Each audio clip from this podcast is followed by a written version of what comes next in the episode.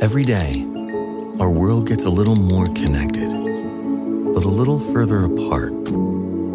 But then, there are moments that remind us to be more human.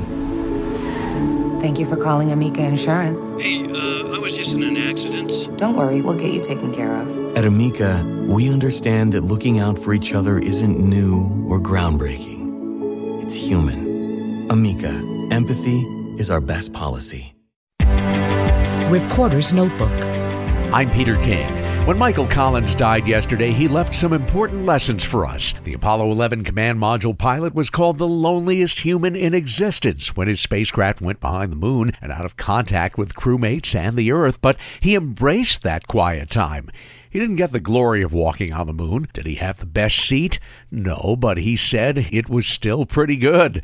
He told us often that he spent less time looking at the moon and more time looking at the Earth, considering its frailties. And he passed up a possible chance to walk on the moon on a later flight so he could be with the people that mattered the most to him. Lessons learned from the man who didn't walk on the moon and thought that was fine. Peter King, CBS News.